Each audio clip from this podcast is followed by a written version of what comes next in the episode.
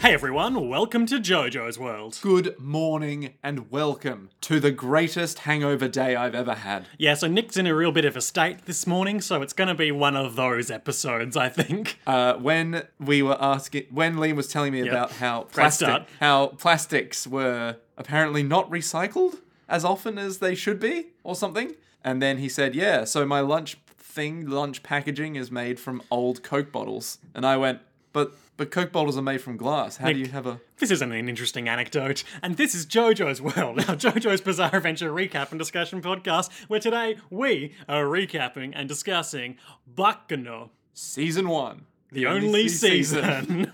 season 1, Episode 5 and 6. Episode 5, of course, is I'm Liam S. Smith, one of your co hosts. Nine Nick Valentine, chapter six.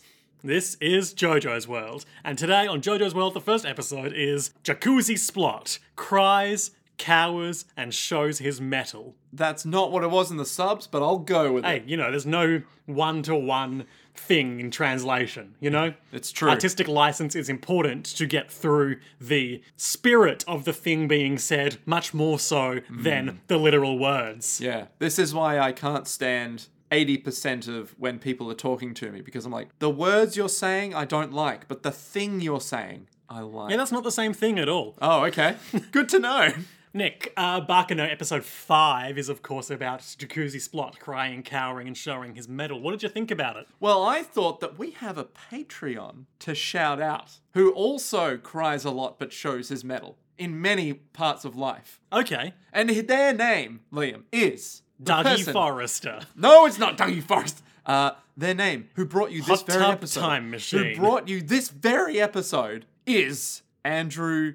Mm, it's like ng. I don't know what the what the correct pronunciation of Mm. Yeah, ng you know, is. this is something you very easily could have looked up. no, Andrew, mm, Andrew ng.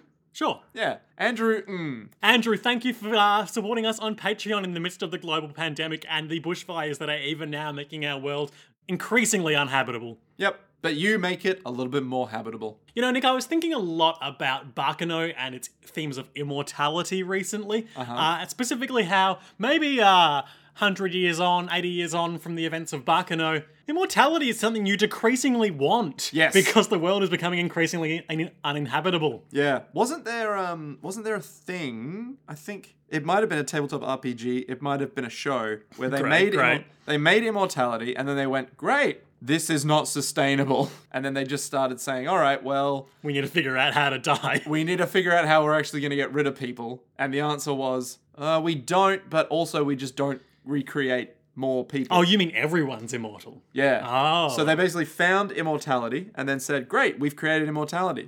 This is a problem because if everyone's immortal, we're going to run out of resources if anyone gets born. So, Uh, that's like Hmm. both um, John Boyce's 1777 76 or whatever it is. Okay. You know, that futuristic football multimedia webcomic in which uh, everyone is immortal. So, spoilers. no, that's the first thing you learn. Oh. Everyone is immortal. So, basically, people have put all their resources into increasingly outlandish games of American football Oh, okay. because you can't die. So, you know, there is no need to worry about concussions or Okay. etc. All right. But it also reminds me of the cultural event of baseball, Which is a cultural in phenomenon. which the only way out is through incineration. I mean, if you're shelled, you're still in. Yep. And there's a lot of peanuts. For those of you wondering what we're talking about, check out the uh, episode two or three ago where I descri- explained it to Nick. Blazeball, which I have now signed up for. Nick uh, Bakano, episode five, Jacuzzi Splot. He cries, he cowers, he tests his metal. We all love Jacuzzi Splot. I posted a poll, not a poll, a Twitter tweet, a Twitter tweet about Jacuzzi Splot. No, that's not true. About the uh, a mosaic of the uh, the Bakano character names from the opening, all next to each other and asked people who their favourite Barkano f- was. And some people said Jacuzzi Splot. I mean, hang on. When you say some, do you mean most? I mean, we only got a few comments. Yeah, but I mean, were most of those comments more than 50% jacuzzi I split? think so. But one of them was in all caps with an exclamation point and a question mark Jacuzzi Splot? Clearly, someone isn't keeping up. Excellent. That's how you know you have a good fan base. Look, we love him. He's a coward, but he gets things done. yeah, he's the guy who shows up and goes ah, and then he wins. And he's crying and he shoots you in the head. In 1931, Jacuzzi Splot decides to stop the hijacking, but finds something has started slaughtering a gang. In 1930, Vero Progenitzer is inducted into the Martillo family at a party. And of course, as we know, Randy and Petzo were busy getting ready for that party when they Yeah. caused a fateful fire that will set the events of that time period into motion. ah, because we're on a train. No, not then. Oh, Of course, Randy and Petzo are the two most crucial characters in Barkano lore. because they set forth everything that came after. In a certain way, Definitely. surprised that the di- the vice director and Carol never brought them up. Carol. I mean, they don't really have strong protagonist energy. Oh. No, though, they don't really have so- strong energy at all. It's 1931. Some goons from the Russo crime family have Jacuzzi Splot cornered in a Chicago back alley. Not Jacuzzi Splot, the most pathetic being in the universe. And he's crying, and he's like, oh, Come on, guys, we can talk about this. Uh, the goons press a gun closer to him and say, "Hey, are, are we sure this is the guy?" Come on, guys, this is really scary. Come on, we don't need to do this. You, you've got to lower your guns, please, please. You know, I thought this guy who's been Don't don't know what my jacuzzi voice is or really like it, but it's what I've stuck with. And I mean, that's pretty much his voice though. And please lower your guns, please. they're like, "You know, I would have thought that this guy it's is this the right guy?" I thought he'd be a bit more hardcore. I mean, he's got this tattoo of a sword on his face. they show a like wanted poster that's like, Mm-hmm. "This is definitely the guy." He's such a crybaby. like, surely he would be like hard, right? He'd be hard. Hey kid, stop crying. I'm not crying. It do- literally does that baby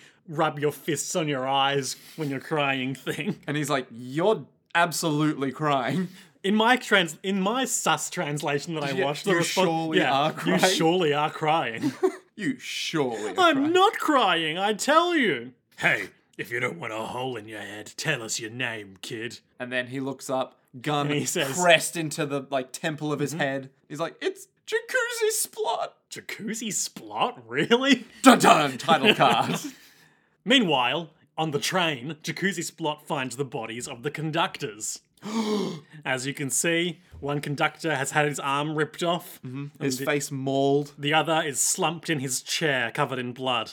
Ooh, his face mauled. We were too late. The rail trace. Don't know what's happening there. Jacuzzi Splot's voice changes yet again. And then Nice and uh, Donnie, who, okay, it wasn't really until these two episodes we watched today that the, ac- the, the, the actual physical size of Donnie really became apparent. Because we knew he was like the big quiet guy who hangs out with Jacuzzi and Nice.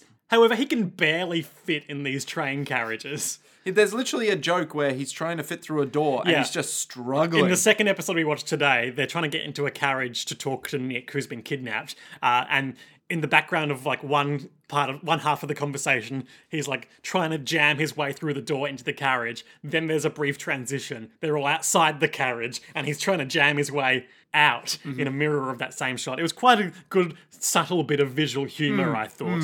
Not really subtle, but very funny. I mean, it's subtle in the fact that no one's drawing explicit attention to it, which I, I wouldn't yes. have liked it if someone was like, oh, Donnie, always trying to get in and out of rooms. I could say so many things to this, but Niece, you're here. I'm so relieved. Yeah, we're fine. But Nick was caught by people in the black suits. flashback. Cut to Nick running down the hallway. Oh, this is really intense. Oh my god, I've got to, I've got to go tell the guys. And then he's running past a door, and someone just like shoops out of it and grabs him. Literally like a three second, like whoop. Yoink.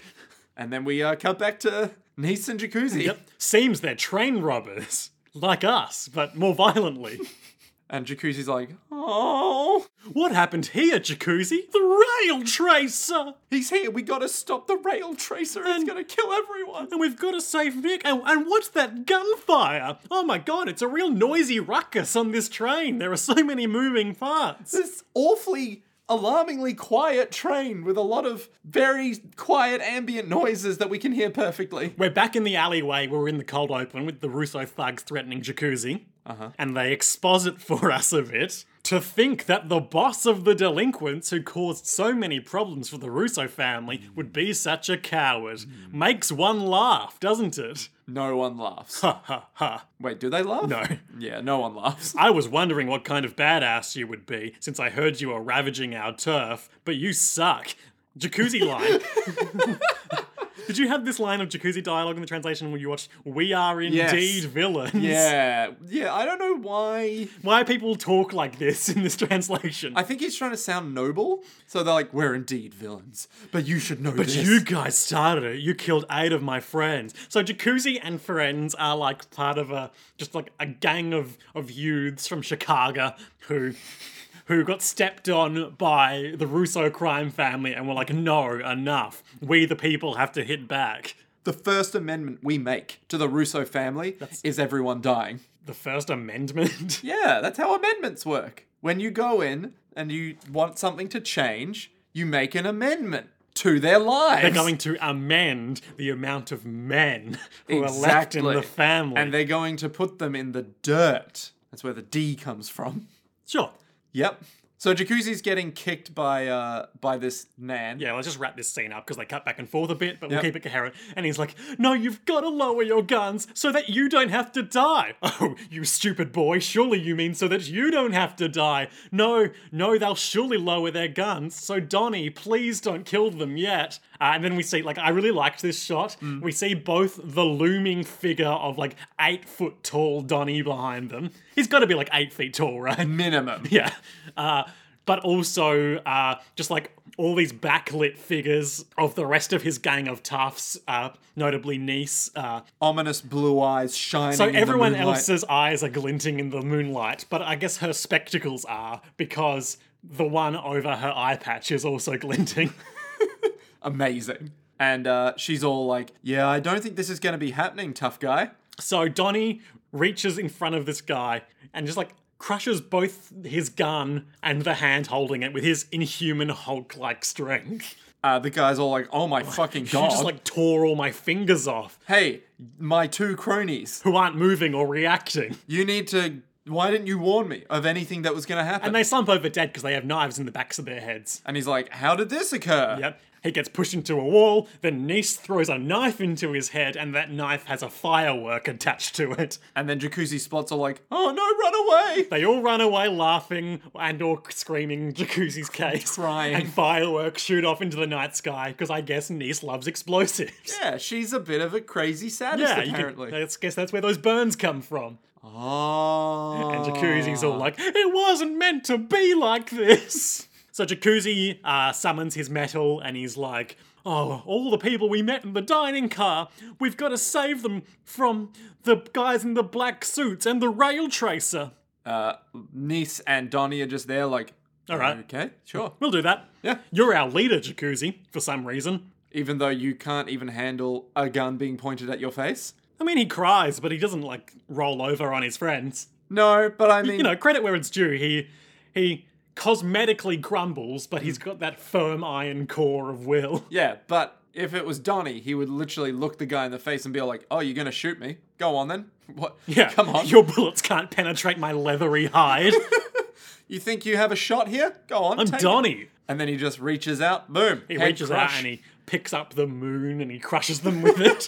it's 1930. Ennis finds Mr. Barnes in the alleyway and brings him back to Zillard. And Zillard's all like, "Hmm, gentlemen, I would like to introduce you to Mr. Barnes." You remember Mr. Barnes? He made the elixir and then he lost it. And all of them are like, "No, no." Ennis, why did you bring him bring him back? I told you to kill him. And Ennis was like, I just thought it would be good to know what happened before we murder him. There's that word, Ennis. You shouldn't be thinking, because you're just a homunculus I created.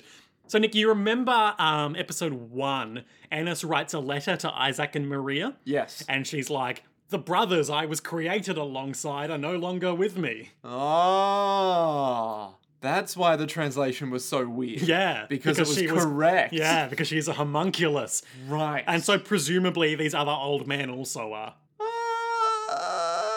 I don't know. It feels like these old men have invested heavily into uh being immortal as opposed to being created to become immortal, right? Potentially. Yeah, I don't know. We ju- we just don't know. It's just one big huge Barkano right now. What? anyway, yeah, so um, Zillard's like, God, you can't even make good help these days. All right, shall I just drink this guy with my hand and figure out what happened? He will absorb his memory, his experiences, anything that was to do with this guy, he'll get inside of him. So he puts his hand on his forehead On Mr. Barnes' forehead. Yep. And and Zillard just like sucks up all of his flesh and bone into his own body. leaving behind his clothes, his boots, and his motorcycle. Surprisingly grisly for this show. Um, it's kind of like the the the um oh what show is it where like someone else I guess like JoJo's where Dio, Dio. drains someone and then you can see them get like a little bit shrunk. Exsanguinated. yes. Except or- it's all his flesh and bone going in too. yeah. So it's just like he starts shriveling up, he starts getting sucked all in, you start seeing like vague muscle and bone, but you don't see it enough because it's all getting sucked up into um Mr. Zillard. So there's this bit here where Zillard has absorbed Barnes' memory and he speaks like one sentence at a time, giving the people around him time to react each time, and it reminds me so much of the um the Simpsons. The uh, Frogget. yeah, yeah. Um what is it? This doll carries a terrible curse. That's bad. But it comes with a free Frogget. Oh, that's good. The Frogget is also cursed. That's bad. But it comes with a, with your choice of topping. That's good. The f- topping is potassium benzoate. That's bad. Oh. So he's like, This is why we don't have a Simpsons podcast because we just quote the episode in its entirety. This is why I have always put my foot down against doing a recap and discussion podcast on a purely comedic show because it's unlistenable. Mm. we would just quote it. yeah. I would love to do a table read of shows, but in a very different fashion. Okay, JoJo's Bizarre Adventure, JoJo's World, Patreon. Uh, Table read content. yeah, uh, we'll do a staged reading of episode one of JoJo's Bizarre Adventure Phantom Blood if you vote for that, patrons. I mean, not this month, but next month. You know, whenever. Yeah. Hell yeah. Barnes managed to save two bottles of the finished product from the fire. That's good. It seems the bottles were taken from him, though. That's bad. I know the faces of those who took it. That's good. We should be able to recover them. That's good. Oh. Ennis, apparently there's a guy who's looking for you too. Let me put my hand on your face like, uh, A father no, to no, his no, daughter. no. Well, yes, but also a specific father to his daughter, which is, um, um, John Travolta in Face Off. Uh huh. Yep. he does that weird thing where he runs his, uh, His hand, hand down. down his daughter's face. I forgot. I forgot that. But that is exactly what it is. Yeah. You know, if I run my hand down your face like this, it means you have cancer. I put my evil inside you. Really shouldn't just put my hand over my face and uh, talk into the microphone because that's not good broadcasting technique. That's, I would say, that's just about the worst broadcasting technique. But you know what? That's JoJo's baby. People like us. We're the bad boys of podcasting, and by bad, I mean bad. at Very it. literal sense. There's over talking. There's not finishing any train of thought. There's getting in the way of the microphone. And there's goddamn good comedy. There's- All bad traits of podcasts. Ennis, go look. Oh yeah, so she she shoots a flashback of Firo bre- beating up Dallas and friends into Ennis's brain. Go look for those guys that he beat up. They'll know where the stuff is. And then Ennis looks at her cuff, the cuff with the missing button, and she's she's pondering the symbol of the missing button as if there is something missing from her own life. And and this missing button represents that, and the man with the missing button represents what might also be missing. Friendship? Sure. Oh, okay, cool. Friendship, free will, Oh, free will. fulfilling side activities. Having a hobby. yeah. You know, Doing anything other than the bidding of Master Quates. just anything. Breathing. 1931. One year after Mr. Barnes. This is roughly contemporaneous to the train, I believe. So I messed up the timeline when we were talking about last time. I read to you Uh-huh. the IMDb summary, which broke down various time periods, which s- specified that the Eve looking for Dallas plot is in 1932 and therefore after the train. Mm-hmm. And then, like, literally a minute later, I was like, yeah, so it's not, if it's not on the train, it's probably before the train. But no, no. to amend that statement, other than Eve looking for Dallas, pretty much everything not on the train is before or roughly equivalent to the train. Now, this plot of um, Mr. Gustavo Runarata, Is around the same time as the train? yeah, because he learns Kinda ish. later on that uh, Claire. Claire, the- a character who has no, gone unmentioned since Pyro mentioned him in, in episode. Pyro. Pyro. Firo. yeah. since the Pyro mentioned him in episode one. Good translation on Pyro. Yep. Pyro. Who's Pyro? That's a name of someone in something. TF2, Pyro. No, but like uh, someone else. Oh. No, that's not important. Uh, Firo. Mentioned Claire is on the train in a positive positive light. Anyway, so next episode, this Gustavo will he- hear tell of this Claire coming on the train, which This Gustavo. which means that these Gustavo scenes are roughly contemporaneous to train. Right. So he's on the phone with his boss, the man from episode one and two, in the uh, dressing gown who was quite abrupt. It was just like, I can we just get this over with? Yeah, Mr. Runarata, basically. yes, I'm so sorry. We'll find Dallas, I promise. If you can't find Dallas, I'll kill you. I'll find him, I promise.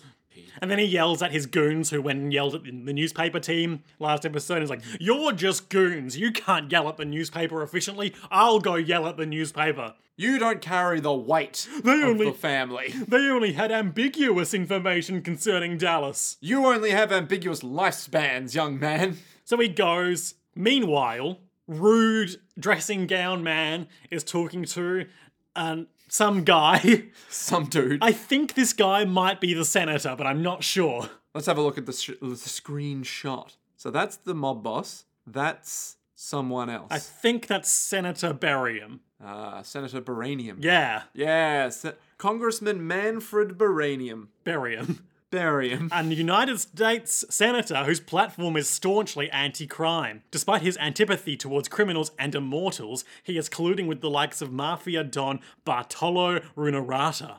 Ah. Yep, so that's him. that- we that's figured the- it yep. out. That's the senator talking to the head honcho Of the Runarata family. Runarata family. Who were, of course, looking for Dallas Genoard. Yeah. Because he drank immortality elixir, but as they speculate in this very scene, they're pretty sure that he drank an incomplete elixir and he's still going to age, but he is immortal to all wounds and bodily harm. Right. And they're not talking explicitly about the elixir, but, you know, Elixir adjacent. with our knowledge of dramatic irony, we can figure out that's what they're talking about. yeah. He's like, I wouldn't mind throwing away my humanity for such a benefit. I'm kind of like a young Dio Brando. Huey Laferre is in jail. That's, of course, what the black suited men are after on the train. They want him released. Master Huey So I should be able to overcome him now. Meanwhile, like, on the train. no. Lavish shots of like a happy restaurant environment and then pan down through the floor to a basement where there's a party and Firo Procinezzo is having his Kimura induction event. The Kimura being not quite the mob, but Uh, a something- variant of the mob. Yeah. Something Not the very mafia, similar. but similar. Very similar. Yeah. Still very Italian, like. So they're all underground gathered crime. around a big round table w- lit by a single candle. There is a uh, open box on the table containing a revolver that doesn't get used in this whole series of events. A different revolver gets used. No, does Yeah. it? What? oh After, yeah, yeah, yeah, yeah. yeah. You're right. Firo, will you be able to truthfully answer these questions? Yes. Firo, would do you want to become a Camorrista? Yes. Would you be willing to go to prison for the Camoric for the Camorra? Yes. Would you kill your family if they wronged our friends? Yes. Are you willing to die or go to prison for us? Yes. And will you achieve glory with your right hand? Yeah, I feel like if I just. Can we skip this? Because I'm going to say yes. Will you be willing to take your own life with your left hand? yes. Like, come on. Will you be willing to kill someone who you were once friends God. Yes. A thousand times. Yes. with? You've made me so happy. And then he's like, now Firo kind of breaks the uh, the solemn tone of the whole thing, but I think it's still part of the initiation ceremony. he just kind of leans back and just goes, You're a "Firo." good kid, Firo. You don't have to take this step. You could do quite well for yourself just being like an associate. Like, you've got good strength to take a straight and narrow. Honestly, I, yeah, you could be like Michael Corleone, the one who would take us on the straight path. But do you want to do this anyway? Yes. All right, Well, I guess you're in. let's do some initiation rituals. So, the initiation ritual, nothing to do with the gun. But a knife, which he slams into the table. He pulls out a knife Well, from his I, I coat. wonder if perhaps this is like a um because he's about to have a, a not not mortal duel with uh with Miser, his mentor. Yep. I wonder if this is one of those like um The guy who he went and bought the suit with, hat with. the hat with. Yes. I wonder if this is one of those things where like the participant can choose their preferred weapon, Hmm. and because of the year, the assumption is genuinely gun, generally gun. But Yeah, he pulls okay. out his knife and he's like, "I like knives." knife fight. But then it's weird if the because later we learn it's a non-lethal. Fight. Yeah, they all go down into this room with tiles and like drains in the floor, and this guy who looks like Einstein is like, "Now you guys don't secretly hate each other, do you? Because if one of you stabs the other in the chest, I'll kill that one." which is weird, but Little does he realize that Miser is immortal. yep. Yep. So they have a highly choreographed anime mafia knife fight where Miser is surprisingly aggressive and precise given how unassuming he looks. With his little smile. And Yep. His, his nice little. His eyes that don't really open. yep. His glasses. Yep. He drives Firo back, but Firo springs off the wall into the air. Their knives like stick into each other, like blade to hilt each. Mm-hmm. And then Firo flexes. Miser's knife goes flying, and he slashes him in the arm. And Miser's like, "Firo did it. This duel is over." And then everyone con- congratulates Firo, like, "Wow, we're all like fat old men, but we've never done so well against Miser." To land a hit on Miser. Miser of all people, Oh. Miser. Oh. he's the knife meister. you know, I was on board. and now I don't know how to feel. Then Miser comes up and taps him on the shoulder, like, oh, great work in that knife fight, Firo. And Firo looks at his arm, like, where's all the blood gone? The blood. What? But And then, and then.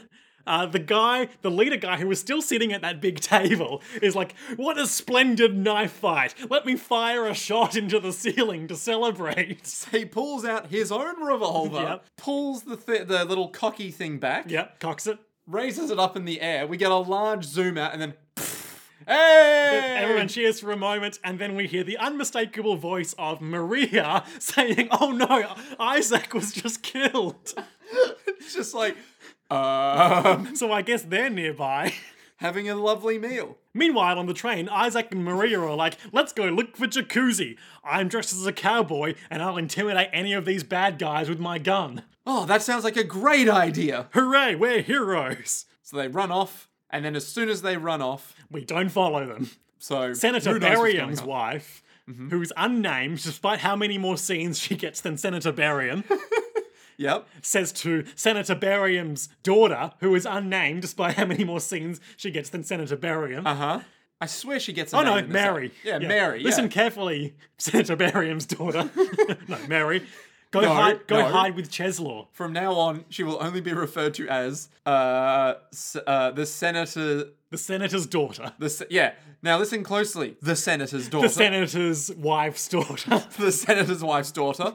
I need you to go with Cheslaw, everyone's favorite. Fa- Father will surely rescue us tomorrow, so be brave, Cheslaw. Please be brave. I know you are just also a regular small human child. And Cheslaw's like, "Mm," Yes, I am a regular small human child. in true Ness fashion. So they go hide under a table, and then Mr. Goose, the leader of the Huey Laferay cultists, comes comes in, and he's like, "Hello, I am Mr. Goose. It is nice to meet you, Senator Berriam's wife. And Senator Berriam's wife is all like, uh, what's going on? I will go with you. Please do not harm anyone else in the train. Says Senator Berriam's wife. That will depend on what your husband and the government do for us. Where is your daughter? And Senator Berriam's wife does quite a cunning ploy here, if I don't say so myself. Hmm. Having just sent her daughter off to hide under, under a table with Cheslaw, she says, The men in the white suits took my daughter. They also knew who I was, thereby subtly playing off these two hostile forces against each other. Hmm.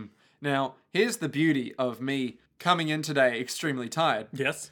Even though we just saw Cheslaw and Mary walk off. Yep. And also saw them hiding under a table. Uh, you didn't realise. I, still went, well, they were taken by the white. Hold on, what? And it took another two shots of them hiding under a table for me to go, oh, it's a oh, it's a gambit. It's a trick. It's an X-Man. It's a ruse. It's a, it's A Russo. it's, a Russo family gambit. Russo Bolton. It's the Lad classic- Russo Bolton. It's the classic lad play. Uh, and then he's like, "Hey, who opened that window?" He starts walking over to the window. And he- Cheslaw is hiding under the table. He's like, oh no, he's coming closer. no, but he's just looking at the window. And then some guy is like, "There was a woman in work clothes there. As soon as everything started, she hopped out the window." Oh yeah. A woman in work clothes, you say? Let me just radio to my comrades in the caboose about that. Uh, and so we He does. But meanwhile, in the past. Ooh. No, no. Meanwhile, in the present, at the newspaper office. Gustavo goes to the newspaper office and is like, Tell me about Dallas Genoward. We've got guns. And the newspaper men are like, We've also got guns. Oh no, but your guns are at the ready and are automatics. We better be cowed right now. So they kind of put their guns away. And So even though he's being physically manhandled, Nicholas, the English desk worker, still runs rings around Gustavo here because Gustavo like shirt fronts him and is like, "Tell us about Dallas." Oh, we only know what we told you. What we told your goons. Sly smile creeps over his face. But that's not to say we don't know information around Dallas. spit it out then. Well, it turns out the Gandor family are also looking for him. Would you like to know how to beat them to the punch? The Gandors, you better start talking, boy. Well, Dallas, despite being such a piece of shit, dotes on his sister quite a bit. How interesting. So if you kidnapped her, surely he would come out of the woodwork. And then uh, he, the, what, what's it? What's the mafia boss's guy's name? again? Gustavo. Gustavo strokes his chin in a very like hmm. Nick tu- anime face. yeah, Nick turned to me like, "Wow, for such a such an imposing mobster, he sure is easily manipulated." Yeah. and uh, he goes, You might have a point, or something like that. Hmm. Nichola's just playing this guy like a goddamn fiddle. There's a brief shot of um, woman in work clothes crawling along the outside of the train. Shane Laferre briefly catches a glimpse of her out the window, but then she's gone and she's hiding under the um the wheel choo choo struts. The wheel choo choos. You know the bit of that train, Yeah, it's between the track and the train. yeah, Where the wheels. the bit would- of the pistons that go. ch- ch- ch- ch- Yeah, ch- ch- I'm uh, moving my hand back and forth like one of those bits of a train.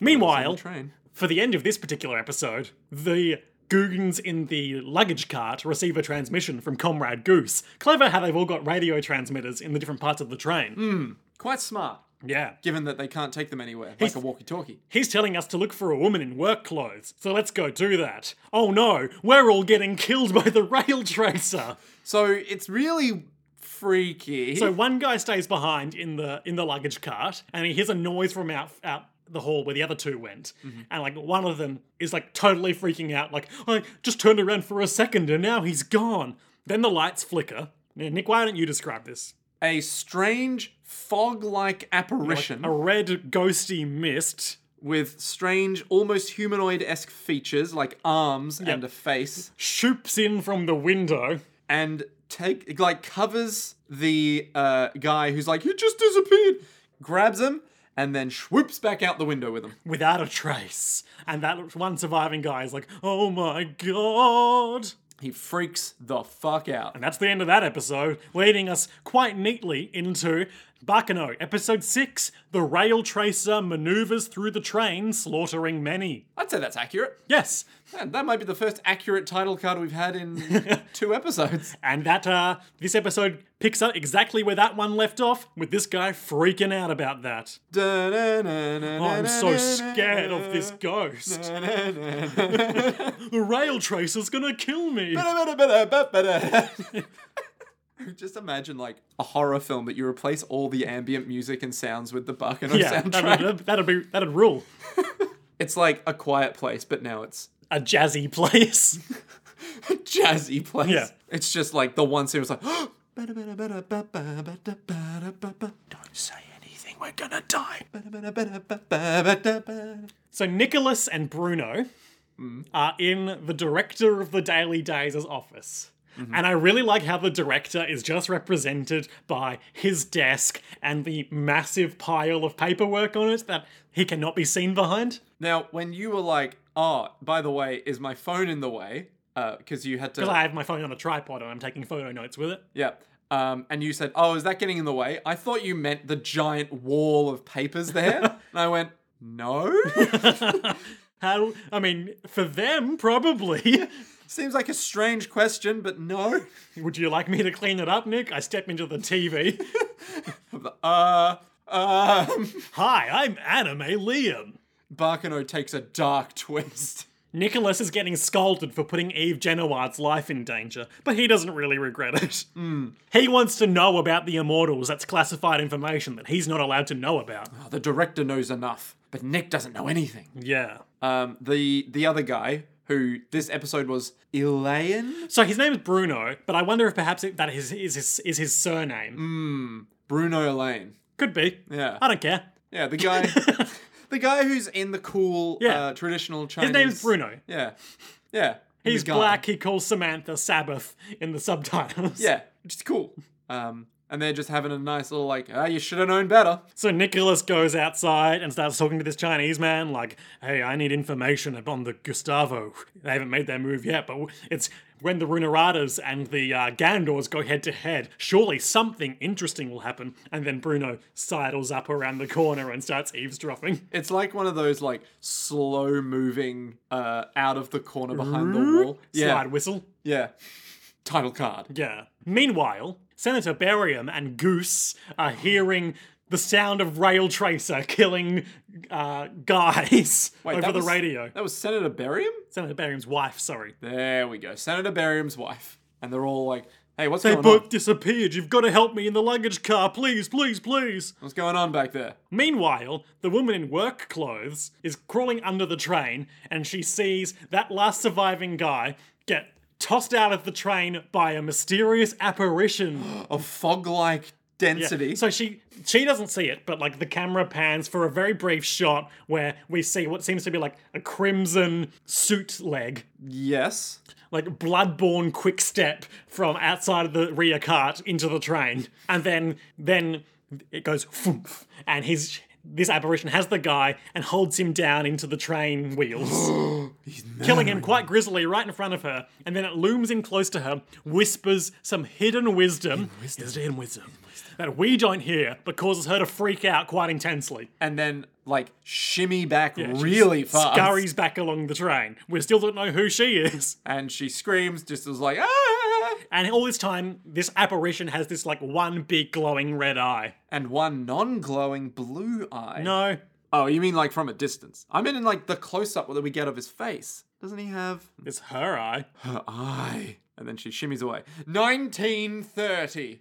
Dallas Genoward has gone to see Luck Gandor, being like, hey, this guy Firo beat me up a few episodes ago. Help me beat him up. And Luck Gandor's just like, Why? "Wh- why would we help you? What? We don't like you, Dallas. Dallas is like, of course you do. You know who the fuck Oh, I am. if you help me, I'll join your little organization then. and Luck Gandor's like, Dallas, we listen. don't like you. like legit, you think that we fear you, but, we You're just like a distraction for the police to us. That's all you are. we have literally no use for you. So, I mean, I don't know what you were expecting, buddy. Anyway, my brother Burger's gonna kick the shit out of you now.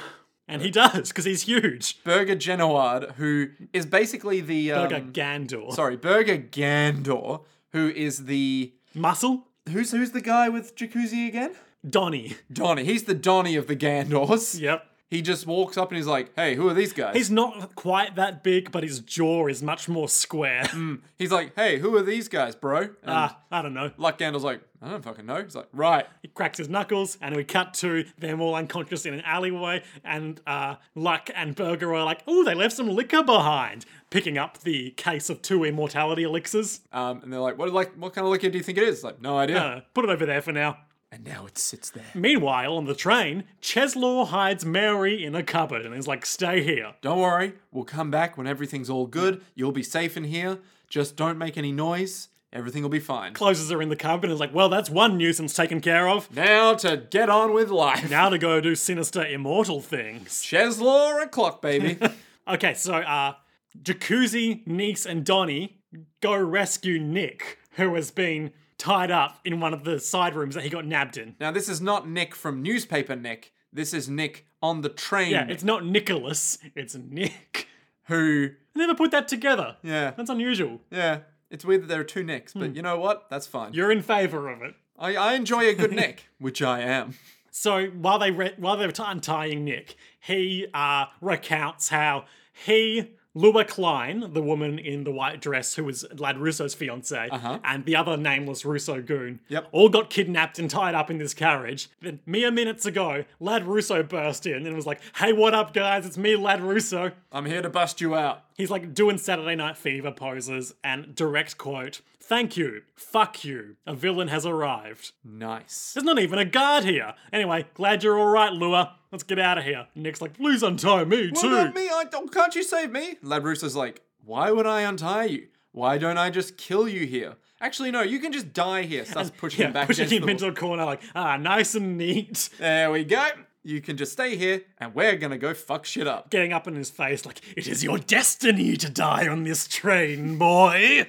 And then he leaves. Yeah, then he leaves. Uh, and then we cut back to Jacuzzi, a Donnie who is struggling to get through the carriage door. Yep, as we alluded to earlier. Yep. And, And, they this notice blood seeping out from a nearby door. Yeah, so they're like, oh, let's go take a look at that. Uh, it cuts away now, but for the sake of coherency, they open it. The room is full of blood. Oh no, Lad Russo busts out of that room first, and he's like, "Hey, Oh yeah, just warning you, whatever the hell went down in that room wasn't us." that's all right? pretty fucking full on. Jacuzzi splot.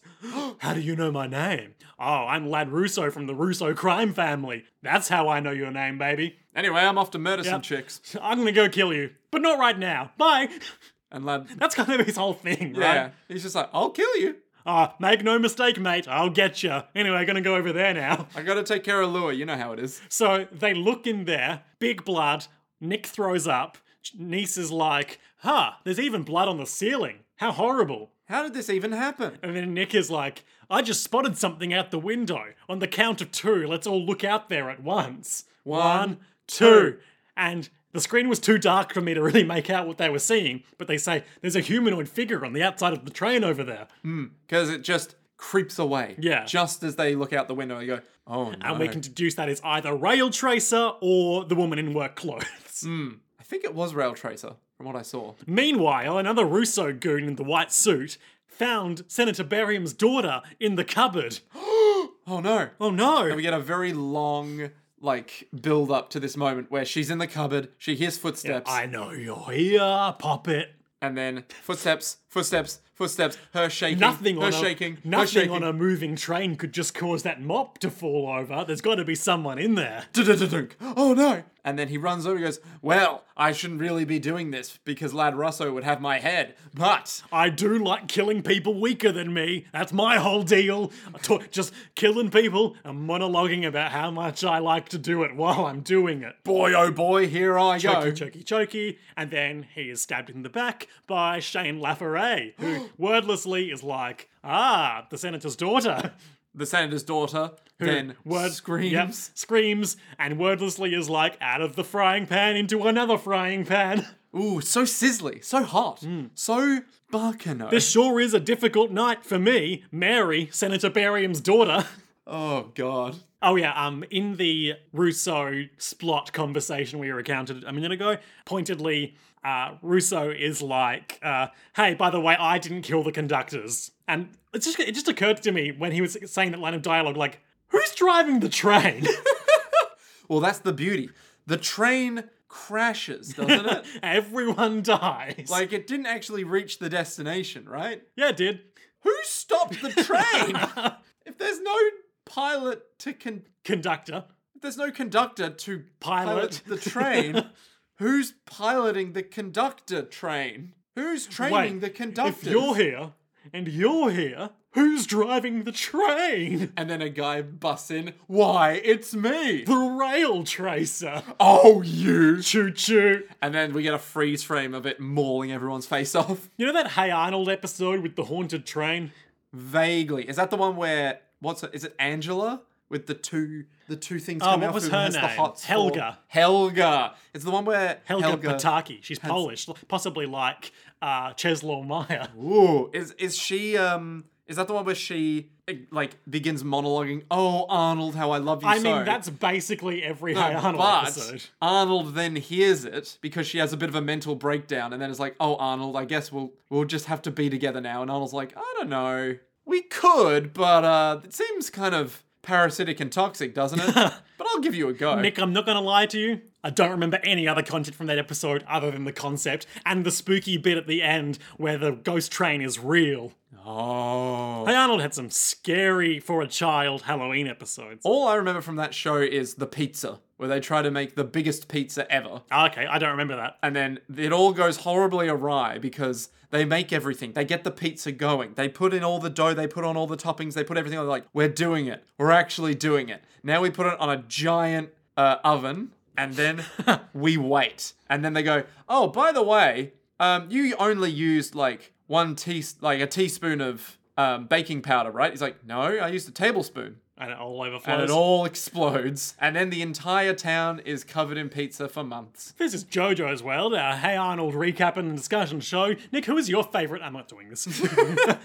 Isaac and Maria uh, have just been hit by a car and are limping away, sulking about it. Mm-hmm. Meanwhile, Dallas Jenowide has just been beaten up by Burger Gandor and is sulking about it. Like, I'll fucking kill them all. And then they see these two rich fucking yuppies, Well, they all bump into each other, quite literally. and it's like, Oh, well- hey, well, first there's this whole thing where Dallas's goons are like, "Hey, your family's still rich, right? And Oh, your sister's quite beautiful. You stay the fuck away from Eve." you leave Eve out of this.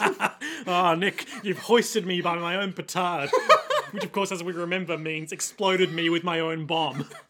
Which So dumb. is probably what happened to Niece Hollystone at some point. You're right. Um, and so So meanwhile, Isaac and Maria, they're They've got their circling masks and their around hats. each other. with- One with the tribal mask over over her face, and, one the with other the- with the samurai helmet held over his face like a mask. and they're like, we've done it. We've done so well for We've ourselves. done such crimes. First, we were thieves of time, and they stole watches. And then, like a big watch mascot looms in front of the camera, really awkwardly. I didn't know what it was. I was like, who the fuck is that guy? Then we tried to steal an entire museum, but that was impossible, so we took the entrance. K- Flashback to them dressed as mummies hauling away big iron museum doors. and they're like, oh, it was so heavy. Then But we, got it. Then we decided to do some good deeds. We stole all the inheritances Uh-huh. from a rich family so they wouldn't have to fight over the inheritance. Aren't we so lovely? Oh, they would be such a happy family now. They'll all get along. There'll be no fighting. That made us feel good, so let's do something good for our last job too. Yeah, let's rob from the mafia. yeah. Yeah, you're so handsome, Isaac.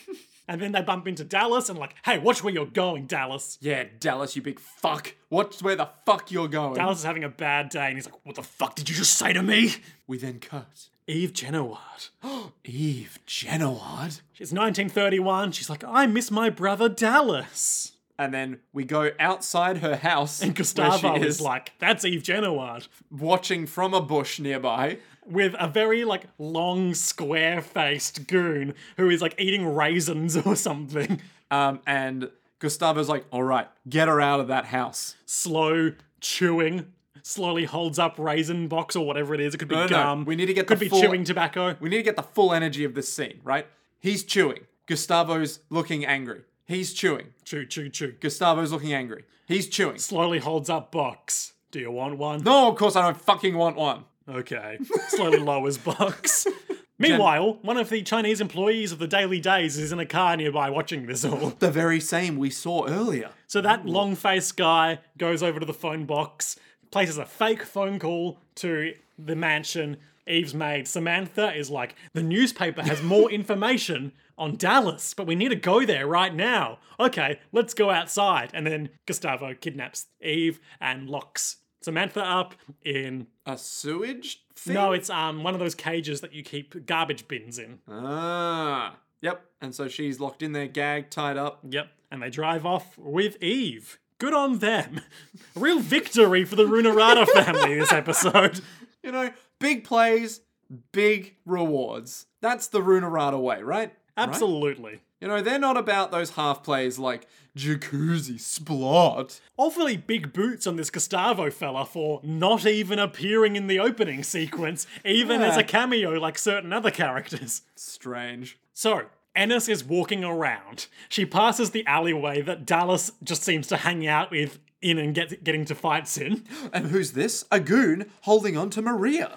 She's struggling and she's in a bad way. She walks into the alleyway and she sees Dallas and all his goons just surrounding Isaac on the floor and kicking him. Why? It's a shakedown. So the first goon who has Maria is like, What are you doing here, girl? She si- silently walks up to him, leaping roundhouse kicks him in the head against the alley wall. He's down. Slowly walks over to the next guy, punches him in the nose. He's down. Chops the other guy in the back of his head. Vulcan nerve pinch style. Yep, he's down. And then backs Dallas. Dallas. up against the walls. Like, please let me go. I, I, I don't, I don't want any trouble. I've got business with you though. Does the anime incapacitation gut punch, Mm-hmm, and he's down. And Isaac and Maria were like, "Wow, you're so impressive." You're our new best friend. She flashes back to when she hit them with a car. And I, at the time, I went, oh, she must be racked with guilt. And then immediately goes, oh, how about you guys do this thing for Help me carry these men to my car. So no, no guilt whatsoever. then never mind. Yeah. We then cut to the director's. Well, hang on, hang on. I suppose it is worth highlighting. In our web of relationships, Mm-hmm. Yep. of course, on the train, Isaac and Maria are heading back to New York because Ennis wants to see them. Yep. And this is when they first met. Yep. So there's another point on the board. Just let me tie the string around it in a circular motion. Ennis. it all hinges on Ennis. No, no, not O and So we can also surmise that Firo, in his backstory events, is probably about to meet Isaac and Maria too, Hmm. on account of how Isaac just got shot on the floor above them when the man Yes. fired his revolver Yes. into the ceiling. and must just be like he probably feels intense guilt Maybe. or not. I don't know. He's part of the family now, so He's got he's he's certainly friendly, but he does have slight sociopath energy. slight sociopath energy. Firo, Yeah. are you sure? Slight. Yeah.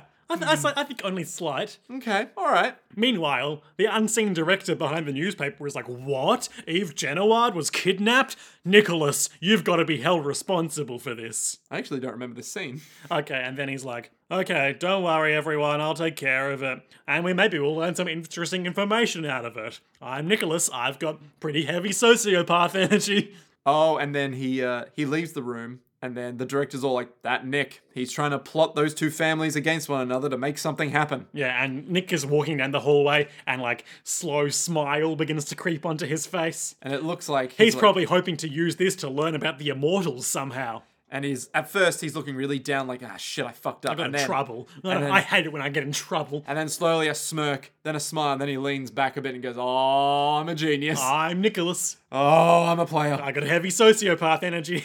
And what's his name? Bruno. yeah. Bruno's like, "Wow, should we worry about that or or, or not?" Or Uh, whatever, we'll learn something about it. By the way, says Unseen Director, Mm-hmm. I hear that the legendary assassin, Vino, also known as Claire Stanfield, Claire. is headed for New York on the train, the Flying Pussyfoot, at the invitation of Luck Gandor.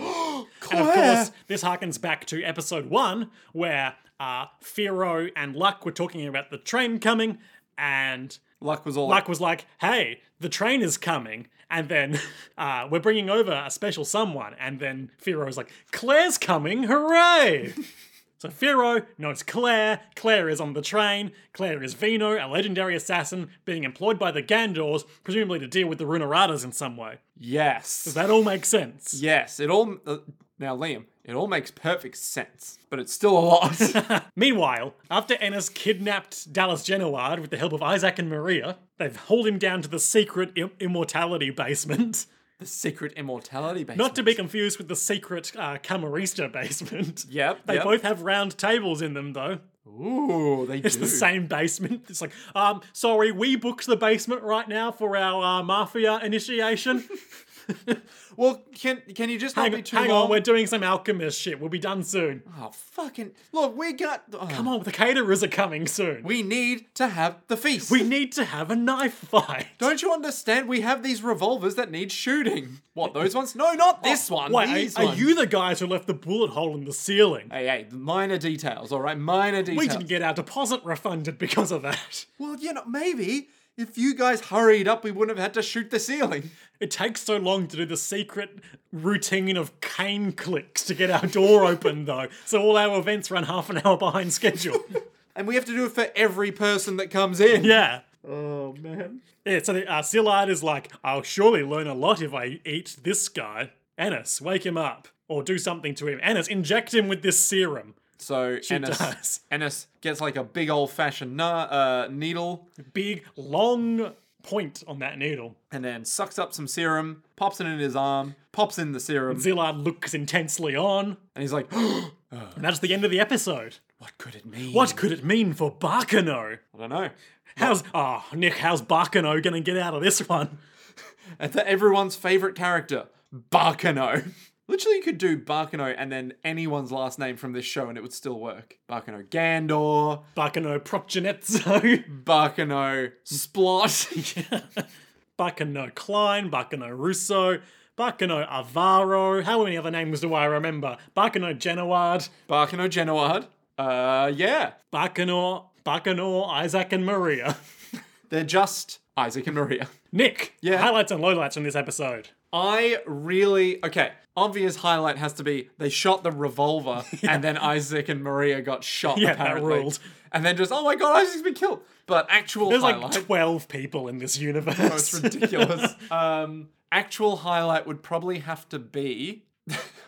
I mean, just just fucking um Cheslaw being like, well, that's one thing taken care of. That's the end of that chapter. Um, but I okay, actually, the rail tracer doing things right. Yeah, spooky. Yeah, I really like how like so ominous and so creepy it is. Like it just shows up and then it takes someone and just throws them away. Hell yeah. Or apparently whispers into someone's ear. Yeah. And it's just like And really freaks them out with Yeah. hidden wisdom. hidden wisdom. My highlight, I think, is probably the bit where Zillard eats Barnes through his hand to gain his knowledge, Hmm. because that just really, like, rumors of the rail tracer aside, and that people talking about immortality, everything has been pretty mundane so far. Yeah. And then this guy just eats someone through his hand, and he's like, oh, okay, things are about to increase Hmm. in intensity a little. There might be a bit more magic bullshit. Yeah. Okay. Oh, this is the kind of show this is. Yeah. Low lights. The guy who tried strangling the senator's daughter. Sorry, the senator's wife's daughter. yeah. And it's just like, yeah, I'm all about this, I'm all about this, I'm all about this, and then gets stabbed. What a tool. Yep. Just bad. Just like, ugh. yeah. I think my low light is like for all he talks up being a like supreme criminal psychopath, all Lad Russo has really done other than killing that one guy in the dining cart has been like talking to people and going, I'm definitely a bad guy, but I'll kill you later. As he starts like leaving the room, kill you later, and then shuts the door behind him. Yeah. That's all I got. That Okay. was the joke. so Nick, Yeah. Isaac has been shot. Yes. Ennis has kidnapped Dallas and injected him with a serum. yes. The rail tracer looms at large on the train. He remains at large. Eve Genoward has been kidnapped by Gustavo. and the paper boys are up to nefarious deeds. Go on. The newspaper lads. Oh yeah, right. The paper boys.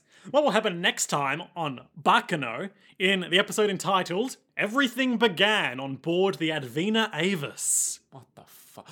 That's the ship. Yeah. Well done, Ah. Nick. So The ship in the past. what what if we get okay, now what if we get a brief little thing from Carol and the director? Carol.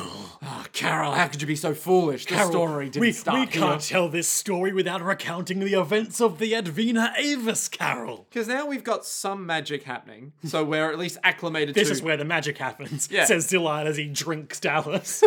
um, so we've got some magic bullshit going on. We've got allusions to elixirs, but where did it all begin? on the Advena Avis. So now we. Why did I have the bowl? Why did I have the bowl, Bart? Why did I have the immortal bowl? So there's got to be maybe a flashback to them talking about, oh, Carol, the story started there, and then we cut to that, and that might be the majority of the episode. Okay, who do you think is on the Advena Avis? I reckon uh, immortal Zillard. Yep. I reckon maybe this is the creation of the brothers and Ennis. Okay, he's gonna make some homunculi on that ship. Yep, and then be like, right, we have a task to do, and then maybe kidnap Mr. Barnes. Maybe What? So maybe Mr. Barnes is a guy who's not necessarily working for Oh, he's under duress. and That's why Exactly. he's so disposable. exactly. Any other uh, characters we know are mortal that you think might have been on the ship? So not Firo, not Miser, I don't think. Okay. Who else is immortal? Now we know that Zillard has mentioned Miser before.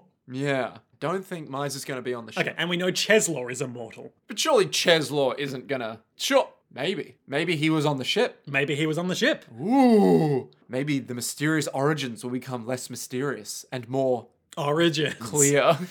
yeah, so maybe maybe he is on that ship. Ooh. Meanwhile, in the present, Yep. uh, Rail Tracer. Rail Tracer will get around, but he probably won't do anything next episode. Maybe the episode after.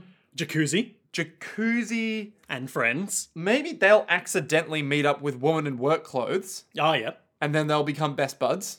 That seems to be Jacuzzi's thing. Yep. Isaac and Maria. Oh, maybe. On train, specifically. Yeah. Maybe they. What could they do? They've said they're going to go find Jacuzzi. Maybe they find Jacuzzi, or maybe they find the senator's daughter, Oh, yeah. Who is with Shane right now. who is with Shen, and then team up with Shen or something. Great. I, I don't know. Maybe. Who else is there? There's Firo. La- there's Lad. Lad, little old lad Russo. He will probably do nothing again. But he'll talk about doing a lot of things. He'll be like, oh, Lua, let me tell you about all the murder I'm gonna do. and she'll be like, that's nice, lad. You know, I could just die right now. No, Lua, let me tell you more. What do you make of this this the- this rumors of the legendary assassin Vino, otherwise known as Claire Stanfield? Yeah, I don't know. I don't know if she's gonna show up yet. I think she'll probably show up in like the midpoint of the season and then become a relevant character after that. Okay. Because right now, it does feel a bit like if, if she was gonna show up as like a character on the train, she would have already shown up. Right. Oh, m- what if Claire is the the the the work clothes lady? Oh my god. What if? That would explain why she managed to hop out of a fucking moving train's window and start climbing along it perfectly to avoid any sight from the others. Either that or she's the rail tracer. I don't know. I don't know. Oh, I see what you mean. Yes. Yeah. I One thought of you those meant the two. woman in work clothes as the rail trace, and I was like, Nick, we saw them together. We saw them in the same room. That's the Batman thing. yeah. Um yeah, I don't know. Maybe Alright. yeah. Maybe Claire is the woman in work clothes. cool. Okay. Um, I guess we'll find out next time on Barkano Origins. If you have enjoyed this, you can become a Patreon supporter. yeah. It's pretty good. You get access to bonus content and a shout out on the show. Only one dollar a month to get shit, Yeah, because uh, because that's what we do. that's what we fucking do. We just want to recoup our costs. That's pretty much it. Yeah. So until next time. To be, be continued. continued.